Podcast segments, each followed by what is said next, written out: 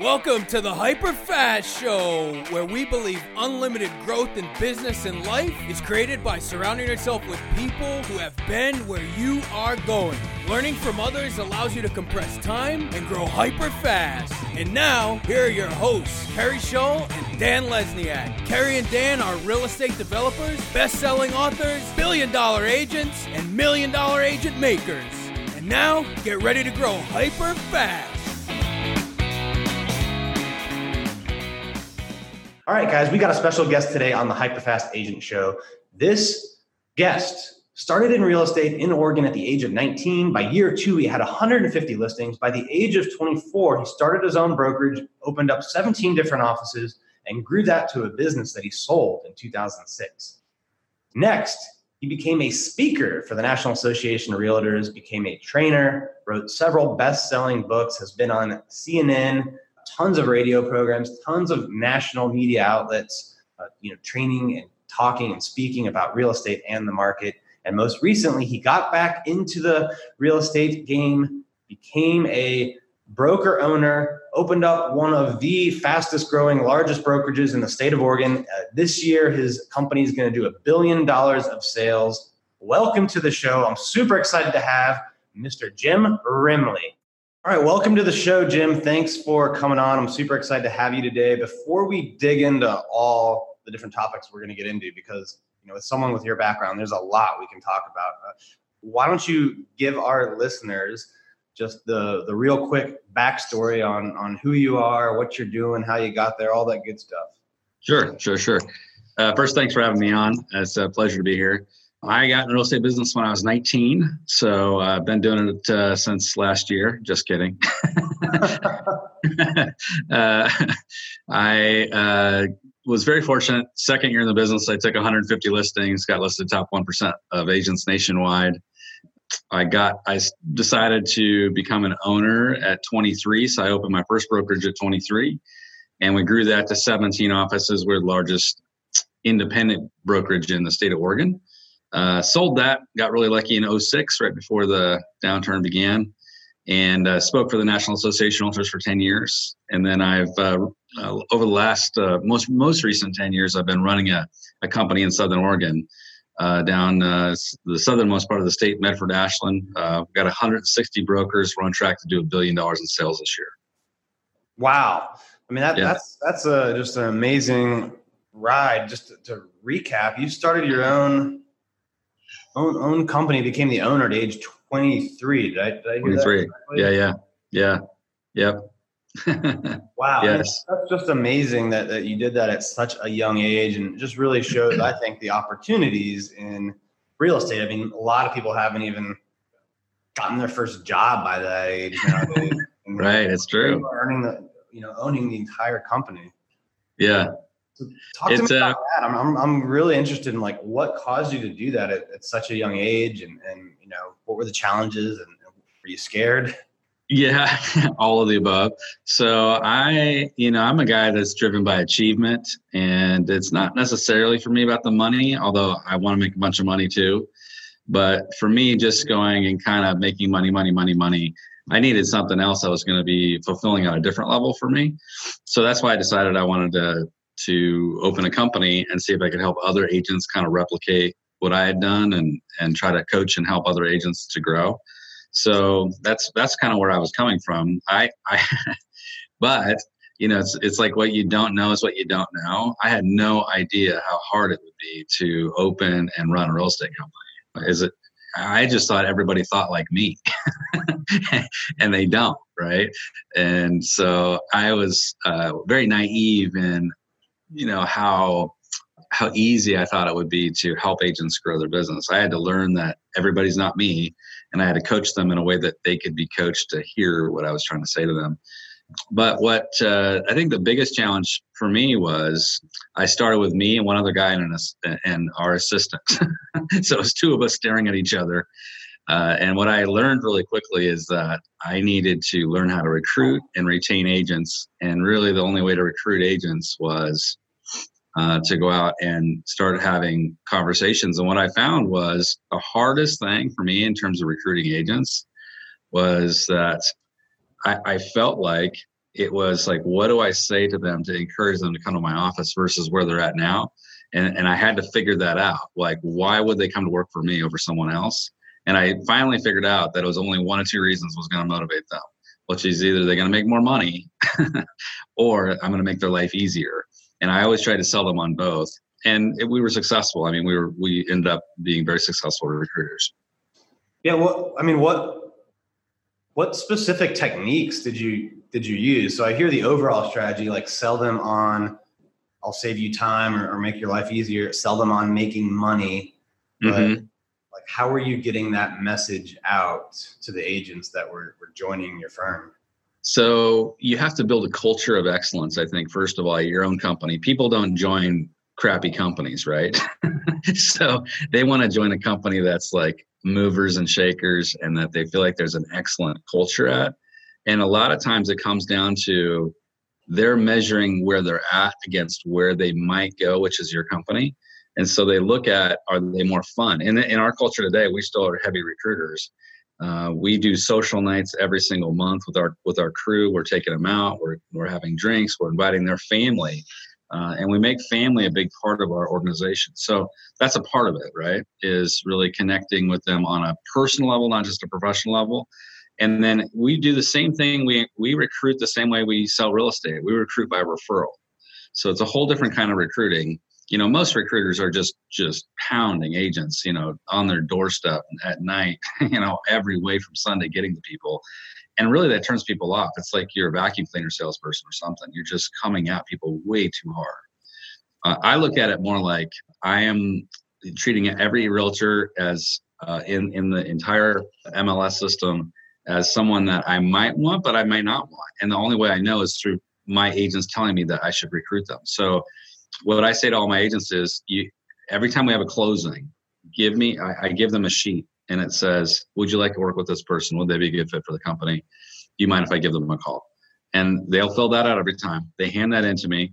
And then I call them and I say, hey, I just want to say, you know, Jackie said, you guys had a great transaction over on 3rd Street. That way it's relevant and timely. And there's a sense of like purpose to the call. She said, you know, you guys had a tough negotiation on that refrigerator. Congratulations, you got it done. Sometimes those things are tough.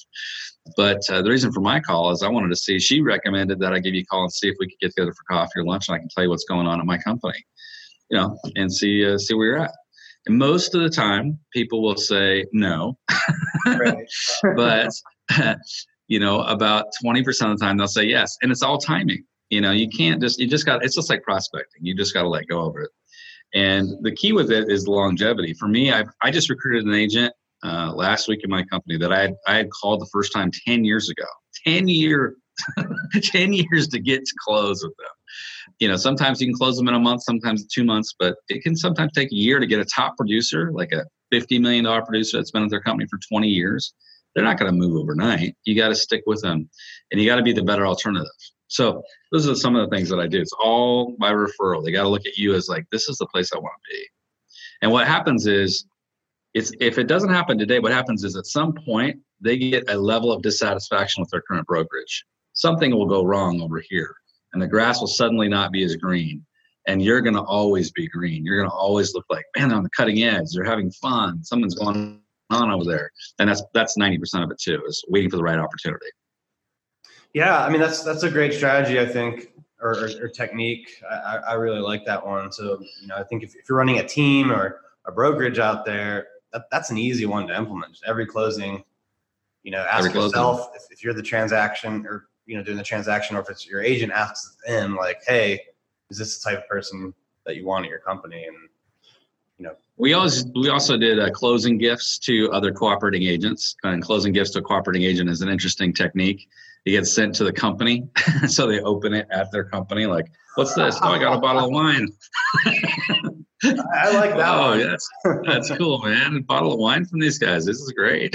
I bet there were some owners and team leaders that they hate it. Didn't like it. They call me and say, "Stop doing that." I said, "Okay, I'll stop doing it. It's all right, whatever." How about I send you a bottle of wine? Why don't you come over to work for me? You'd be surprised at how many people I recruited at the top level too. That would see this going on and they just don't want to compete against it. You know, they just get tired of the war. Another great technique too is when you recruit any new person into the company, there's a downline from them, a chain of people behind them that is at their company currently that they just left that are prime targets. And so I wait about a week and I just douse them, with a lot of attention, which we do at our company anyway. All the bells and whistles are going to get, they're going to be amazed at what we're doing. And then about a week later, I'll say, hey, are you enjoying the experience? Are you glad you came over? And they'll say, yes, it's amazing. It's fantastic.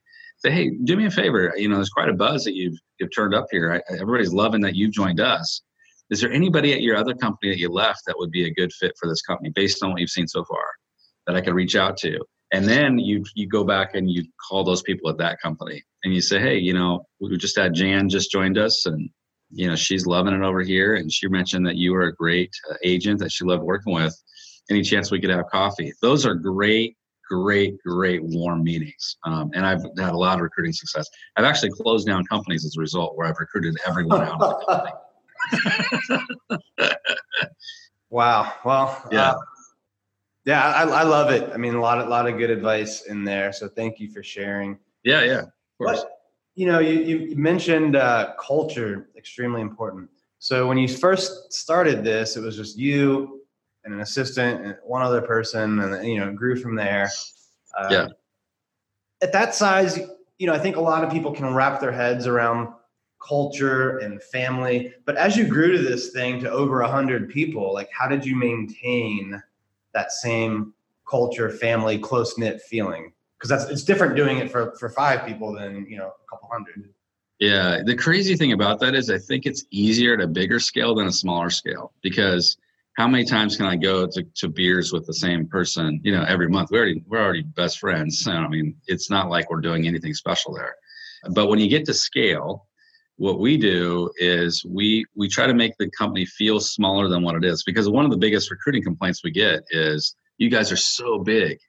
But when you work at the company, it doesn't feel that way. And the way that we make that happen is we do these social nights. That's a key part of it. But we also do other things. We do a big event every year. It's our client appreciation event. Last year we had 1,800 people in attendance, and we rented out this entire huge facility. We brought in a live band. We brought in food trucks. We bring in beer and wine.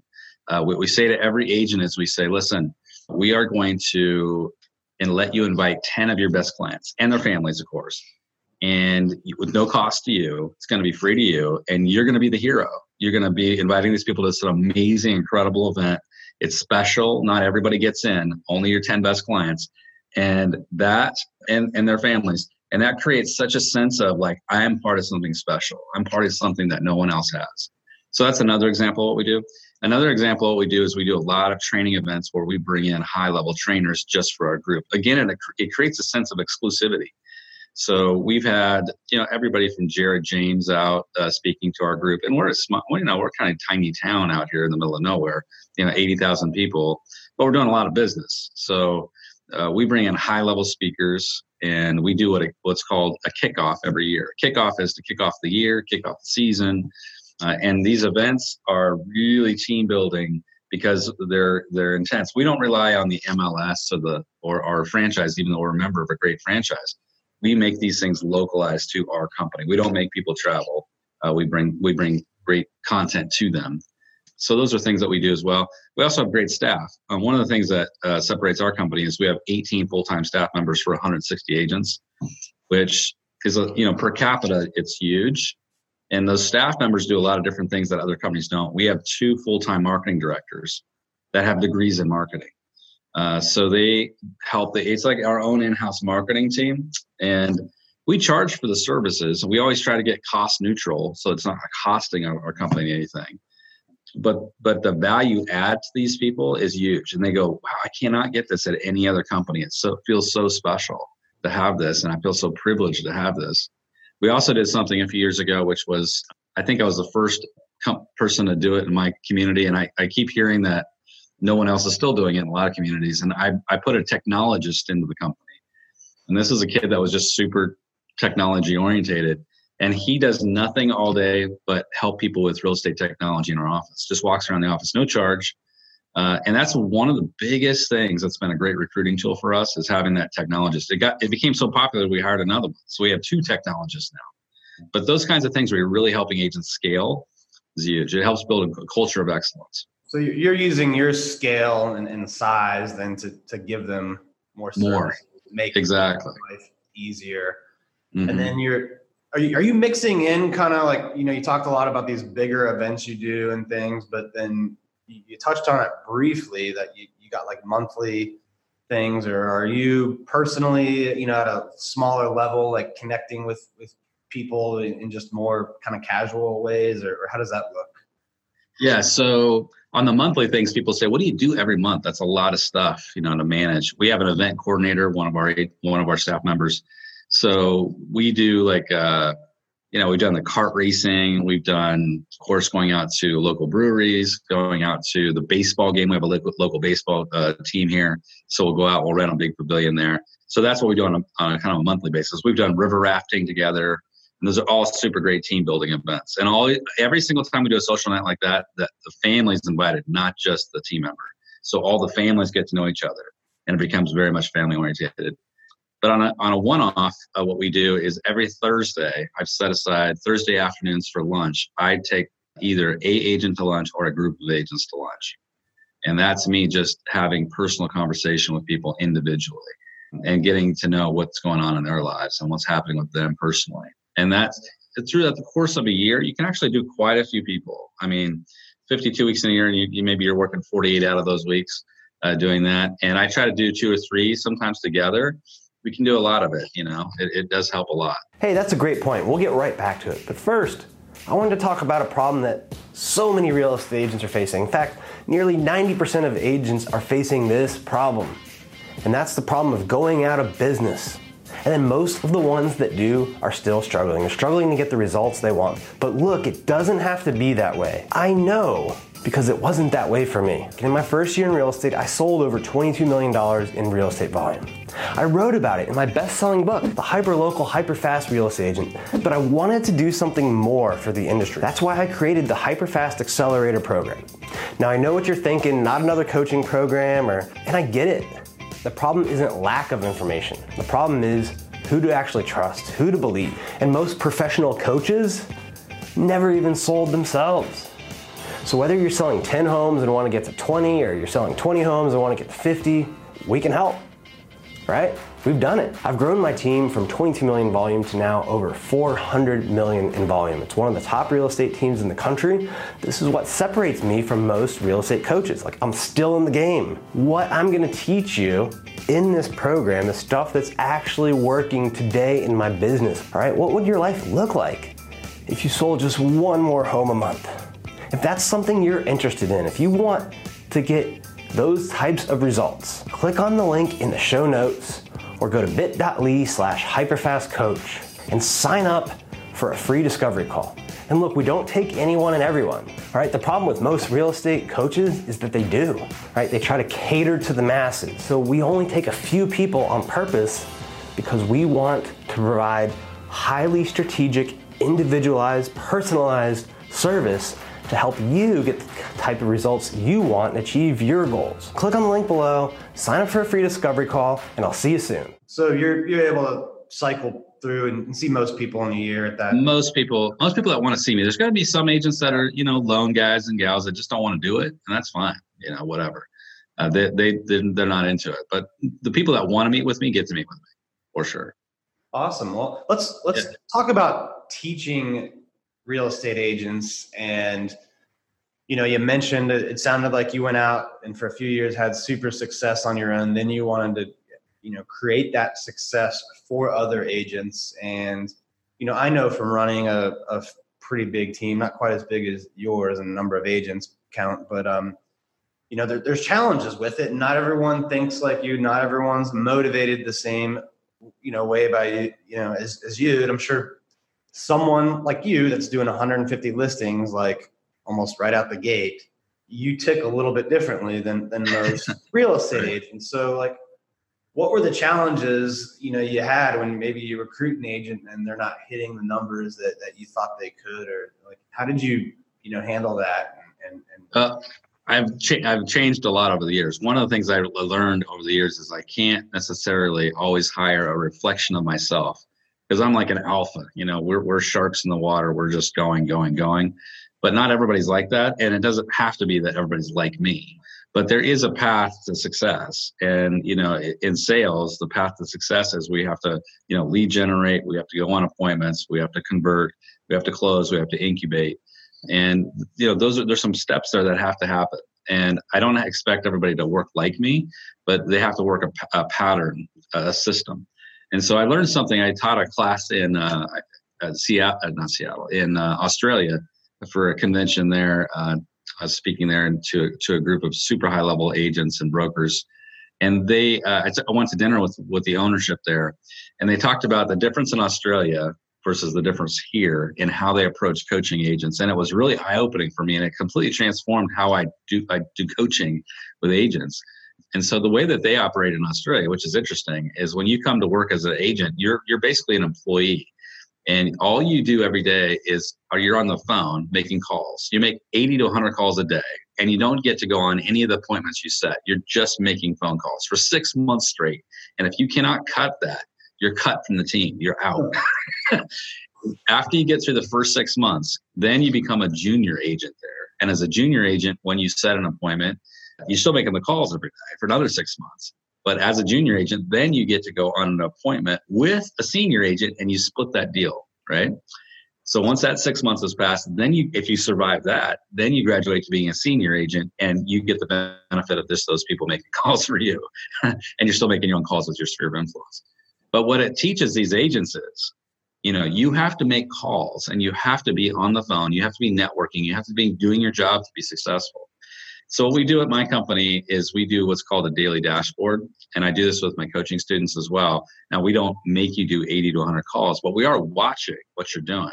So we do a daily dashboard, and what it is, it's a worksheet, and they record every single thing that they're doing through the day. And every week they send it to me on Friday, and they tell me, here's everything I did for the week. And what we're measuring is not outcome. We're not measuring how many appointments you set, how many escrows you created, how many listings you did. We're just measuring what it is that you actually did in terms of work. Because I know that the outcome will come if you're doing the job, if you're doing the work every day. And so it's been a really interesting way to rethink, you know, how we approach this process. We call it our daily dashboard, and it's been very successful. Because you got to get people focused on lead generation. You know, everybody wants the shiny object. Everybody wants leads handed to them. They're always in search of some Facebook lead generation tool or Instagram lead generation tool. You know, all the young agents are trying to be influencers, thinking that's going to, you know, drive success. And the reality is it's one-to-one conversations. Yeah. You know, it boils down to, you've got to be having conversations. Every single transaction I tell these agents you're going to ever have in your life will come from a recent conversation. And, you know, the old school is still the new school. Every 30 conversations you have, you'll average one closed sale, period. And I don't care how those conversations started. The genesis could have been a Facebook lead. It could have been an Instagram lead. It could have been a Zillow lead. But at the end of the day, you got to be having conversations. So that's, you know, the foundation of everything we do is you got to be having conversations every day and setting networking meetings. So that's what we're doing. Is that dashboard required of all the agents in your company? No, only new agents. So Agents that start with me, I say, this is my first 90 days. Every week I want to see this. And if I see you're getting off the ground, I look at it like an airplane. If they're starting to get traction and they're getting lift in their business, and I see their trajectories are getting off the tarmac, after 90 days, I'm going to be okay to trust them that they can't do it. If I start to see them cycle down, I'll say, what's going on? Let's get you back on the dashboard, right? And by experience, yeah. By new agent, do you mean completely brand new or just new to your team? Like would the $50 million producer that you took a year to recruit, would you? No, I wouldn't make them do that. Okay. You know, because they've already figured it out, right? They're already producing. But you'd be surprised at how many times I will have a $50 million agent come in and do coaching, but that's a whole different level of coaching. And I have some of the best, two of the top two agents in my company are doing $60, $70 million a year. And they still come to me. I just had one of them come to me the other day and said, Jim, I lost on two listing appointments back to back. I lost. And I said, what do you think went wrong? He said, I said, first of all, who'd you lose them to? He said, a brand new agent, both times, brand new agents, less than a year in the business. And I said, when's the last time you updated your listing presentation? And they said, 5 years ago. I said, that's it right there. You got, what you got is these millennial agents come in with a tablet. They've got these beautiful presentations and they're destroying you because you're still using a book or something, you know, right. That's antiquated. Dynamic advertising and all the new stuff, you know. Yeah. It's fast. It's cool. And so you got to stay up with the trends. You can't rest. If you haven't changed your business in the last year, you're probably on the way out. Well, you know, speaking of that, you know, you were in the industry, you know, as an owner at an early age, then you sold, were on, you know, teaching and speaking, and then you got back into it. Mm-hmm. What was different the second time around? Because I'm sure a lot changed for you in that time period, and same with the industry, of course. Yeah. What's changed, I think, a lot is, you know, teams. When I started in the business, teams did not exist. So now you have teams that are really dominating the industry in many ways. And so it's from a brokerage standpoint, you have to look at it kind of holistically. So if my whole company consisted of teams, I'd be out of business, right? Because it doesn't financially work with just having a bunch of teams. You might as well just let them go out and have their own brokerages, right? Well, that's what we did, actually. So we were one of the top Keller teams, and we broke off in 2014, and we have a brokerage that's basically for our team now. And you know, right, there you go. 60 people as agents on the team, and yeah. So I've definitely seen that trend increase. Absolutely. I mean, and for a large team, a lot of times that makes total sense to do that. We have 10 teams that work with my group of those 160 agents. So it's a lot of teams, and you have to adapt your business model for a team environment. And a lot of brokerages and a lot of agent owners have not got that mindset. They don't have this mindset like, a part of my whole brokerage needs to be teams. I mean, it's just going to be the reality of the business. And if I don't have that set up, I'm not going to be able to really compete at a high level in the industry, because just the way that teams are much more efficient in a lot of ways than individual agents in some cases. But you also can't have just all teams. So that was my learning process. I had to say, how am I going to adapt a brokerage structure to having, you know, maybe 20, 30% of our agents be in a team and the rest be individual agents and partnerships and so forth. And that, you know, it was commission structures, looking at that and making it financially work for them and for the company. And also building websites that are team friendly. We help agents build just simple things like their communication tools. Like our tech team will help an agent build a one phone number, one email, a system for their entire team, so that, you know, when they're going out to talk to clients, they can call one number and there's a tree behind it. If I have one email, there's a tree behind it so that it gets routed correctly. Those are the kinds of things that we work through with teams to help support them. And that's, you know, you got to have those things in place for sure. What's more fun for you as the owner, like, you know, getting the new agents or the solo agents or bringing on a team? Like, I both, for me, it's always about, I like to bring in an agent that has been at their company a long time, which is super challenging. You know, I've recruited people that have been at, you know, Coldwell Banker for 28 years, for one of our top competitors, Windermere, for, you know, 30 years. So I've done a really good job of breaking people out of where they're at, but it takes time. You know, it's time, it's consistency, and it's a slow process, but it can work. It's just like, I liken it a lot to working with a for sale by owner on the agent side. When you're working with a for sale by owner, if you try to come in there and try to close, like hard close, you're never going to close those people. They're going to bail the other way. But if you come in there and you're just consistently with them over the 4 to 6 weeks, you're going to nail them every time. I mean, I worked with hundreds of for sale by owners, and that was something that I really specialized in. And I think it's very similar on that side. That's an interesting thing that was like one of the first things that popped in your mind, comparing, you know, then versus now, is the rise of teams. But, you know, what other trends do you see differently when it comes to like marketing and lead generation? Of course, the technology and the platforms are a lot different, but like, what are the biggest differences, you know, between? So I think what happened over the, even in the 10 years, there's been this whole evolution with online leads. So, you know, online leads, even like 5 years ago, 6 years ago, 7 years ago, when there was 5 million transactions happening in the country and they were selling 5 million leads through Zillow and Realtor.com, when you added it all up, that was actually a really good deal. I mean, you got a really good high quality client usually, not always, but a lot of times. But now I just saw the latest trend. I had the Realtor.com rep come into my office and pitch us on Realtor.com leads. And they told me this. They kind of reported on themselves that there's 140 million leads that'll be sold to agents this year, still with about 5 million transactions, right? So even in that period of time, in the last 7 years, what you've seen is this exponential growth in number of leads. But the quality of leads has kind of gone the exact opposite. They're getting worse, not better. And so it's a big change. Now what's about to happen is, so we had a lot of agents get lead dependent on Zillow. And I had one of my top agents come to me, and they were looking at their business model last year and said, "Jim, what do I do?" I said, "Let's look at your ad spend, $6,000 a month going out in Zillow leads." And I said, "Let's measure this back on the ROI." There was a negative ROI there. I mean, it wasn't working for her.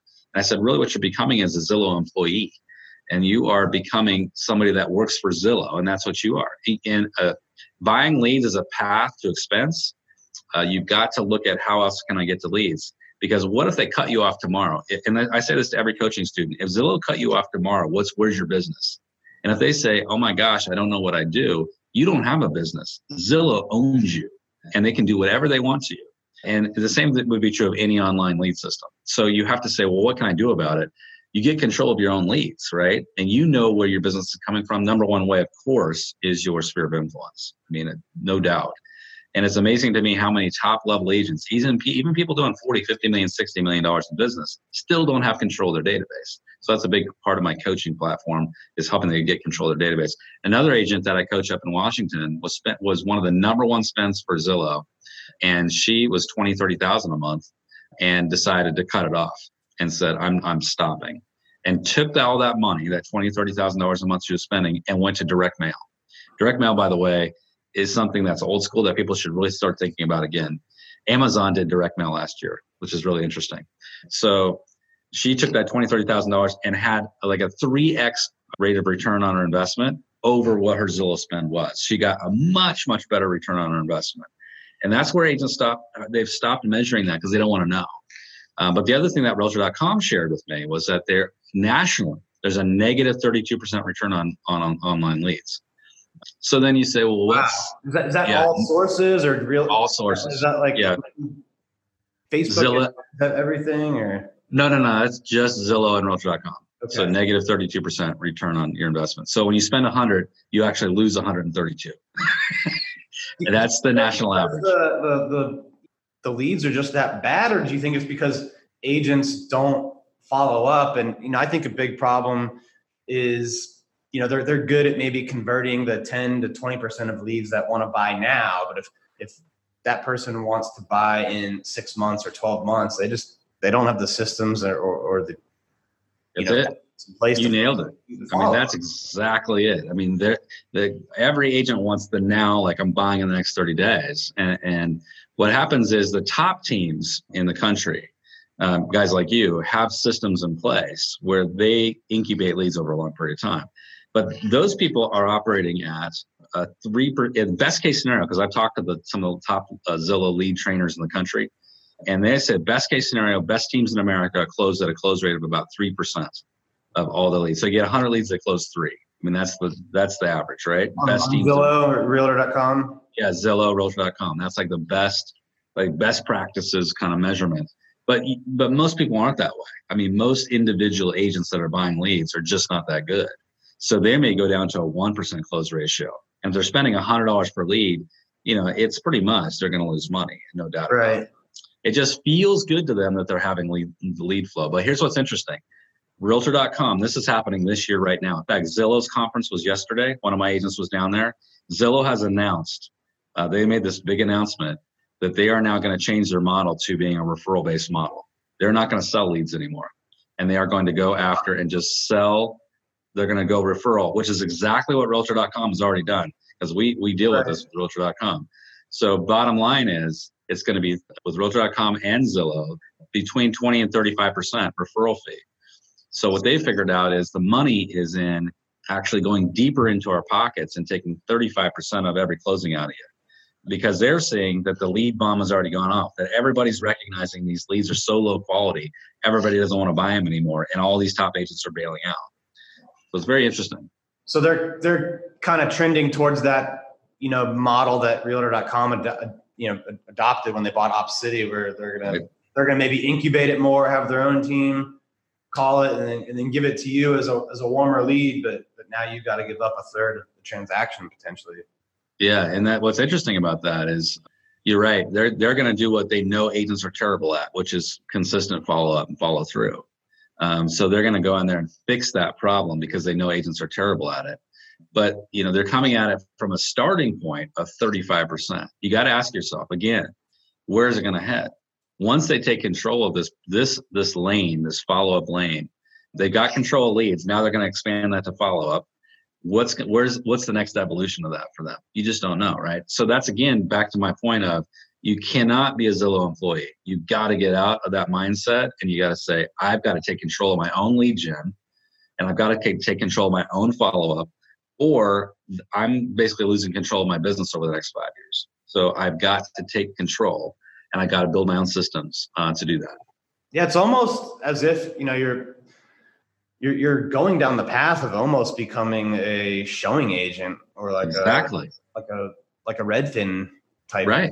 Where you're going to do 50, 60, 70 transactions a year and maybe not crack six figures of income. Right. That's exactly right. That's what exactly. It's like an Uber driver almost, you know, who's making the money there? Uber. You know, you're becoming like the next Uber driver kind of when you're just kind of offloading all marketing to these big companies like this, these big giant tech companies. Another site. Yeah, go ahead. Are you steering like all of your agents or coaching students away from Zillow right now, or? With my coaching students, I recommend you spend no more than 10% of your marketing budget on Zillow.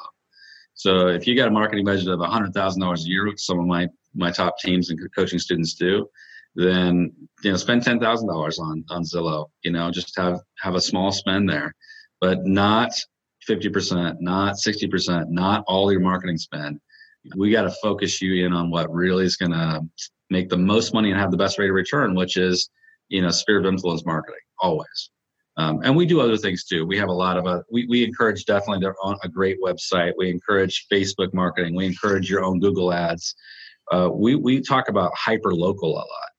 Clients, this has been studied a lot, and people that are in the buyers that are out there prefer to work with a local real estate company and a hyper-local agent that knows the neighborhood or that knows the city. And they will always trend towards that. But in order to compete, you got to have a great website. You got to have a great, you know, mobile app. And you've got to really, really deliver on those fronts and be visible. You got to be visible on social media, on Instagram, Facebook, everywhere else. So when you combine those factors, you can still win. Like we win big at my company by doing that, by being really hyper-local. All right. So you said sphere of influence marketing is really big for you, for your agents that you coach. What does that actually look like? Or you know, is it direct mail? Is it gifting, events? Like how do you do it?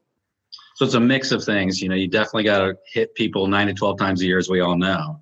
And some people would argue that it's got to be even more than that based on the, you know, bombardment of advertising messages we're seeing every day. So definitely events are going to be something that we do at least once a year. And this is a great time of the year to do it. Not with your entire database, you know, just with your core people. I would call it your A's and B's, people sending you referrals or have done direct business with you. You're going to invite them to that. And so that's a great, great event. One of my friends, Janet, does a really fun event. She does a mixer, but she does it as a mandatory +1. And this is a great idea. She does it actually every month. And so, because it's one of her number one marketing tools. So she'll say as to her favorite people in her database, hey, we're having a mixer this month over at, and she'll have it at a brand new restaurant, brewery, whatever. But you have to bring someone that is one of your family or friends or something to the event. So every month, and she buys drinks, by the way, she'll buy one drink and she'll buy appetizers for everyone. then it's just kind of a networking event. But now she's meeting 20, 30, 40 people a month that she would not have met otherwise. So not only is she connecting with her sphere, she's also building her database extremely rapidly with people that are socially, economically in the same strata as the person that's in her sphere already. It's a brilliant idea, right? Yeah, so I love that idea. That's a great one. Yeah, it works. And then, you know, of course, I've got an agent that works for me, Steve Thomas. I just recruited him, $17 million in business in his second year. And I when I first recruited him, I said, Steve, how did you do all this business? I mean, what was your secret? First of all, he doesn't have great social media. He doesn't have, he's getting better since he's joined us, but not great. Didn't have a great website. He just did this through networking with his sphere. And so what he does is he makes 60 calls a week. So this is another part of the mix, right? Making calls. But when he's making these calls, he's identifying, is this somebody I should go to coffee, dinner, drinks, lunch, breakfast with this week? And then during those calls, he's setting an appointment every single day.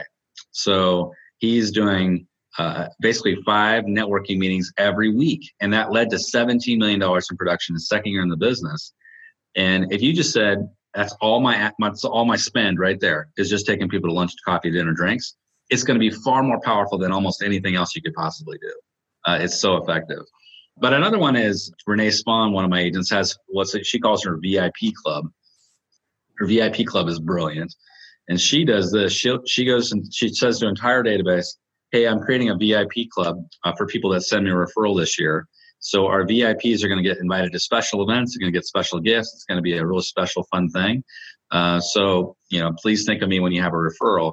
Then every time she gets a referral, she hand delivers a beautiful gift and takes a picture of it, Instagrams it, Facebooks it, puts that on social media. Just had another VIP join me. They did this by referring me this client. Thank you so much. If you want to become a part of the VIP club, send me a referral. And then she'll do events for VIPs. So she'll have a special event again at, you know, she might buy 10 tickets to a concert and have a VIP section. I'm with the concert. I'm at the concert with my VIPs. You know, we're having a great time. Wish you were here to become a part of my VIP club. You know, So that's, you know, some of the things that we encourage is, you know, really getting creative and thinking about this. But another thing that agents aren't doing, which is really, really important in terms of visibility, is you got to be using video. You've got to be using video with your database. And of course, you've got Facebook and you've got Instagram. If you really look at those core audiences that, you know, you're friends with, all of your sphere of influence should be a part of those audiences. And that's one thing I coach to is everybody that's in your sphere on your Instagram feed, is everybody on your sphere on your Facebook feed. And then you should be doing 1 to 2 videos a week to stay top of mind. It's almost as good as you talking to them, but you're doing it at scale. You're talking to 10, you know, right. Not just 10 people, but 100 people or 1,000 people at scale. And that's huge.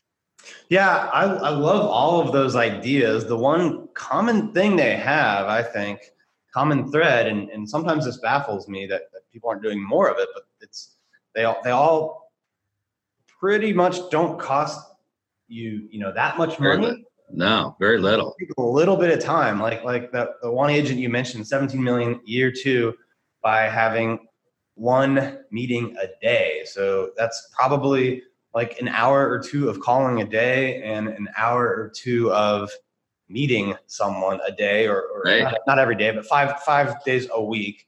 And that right. led to $17 million of volume, which is, you know, probably very, very high margin business for them. So it's yeah. probably, I'm guessing, netting like 250 or yeah.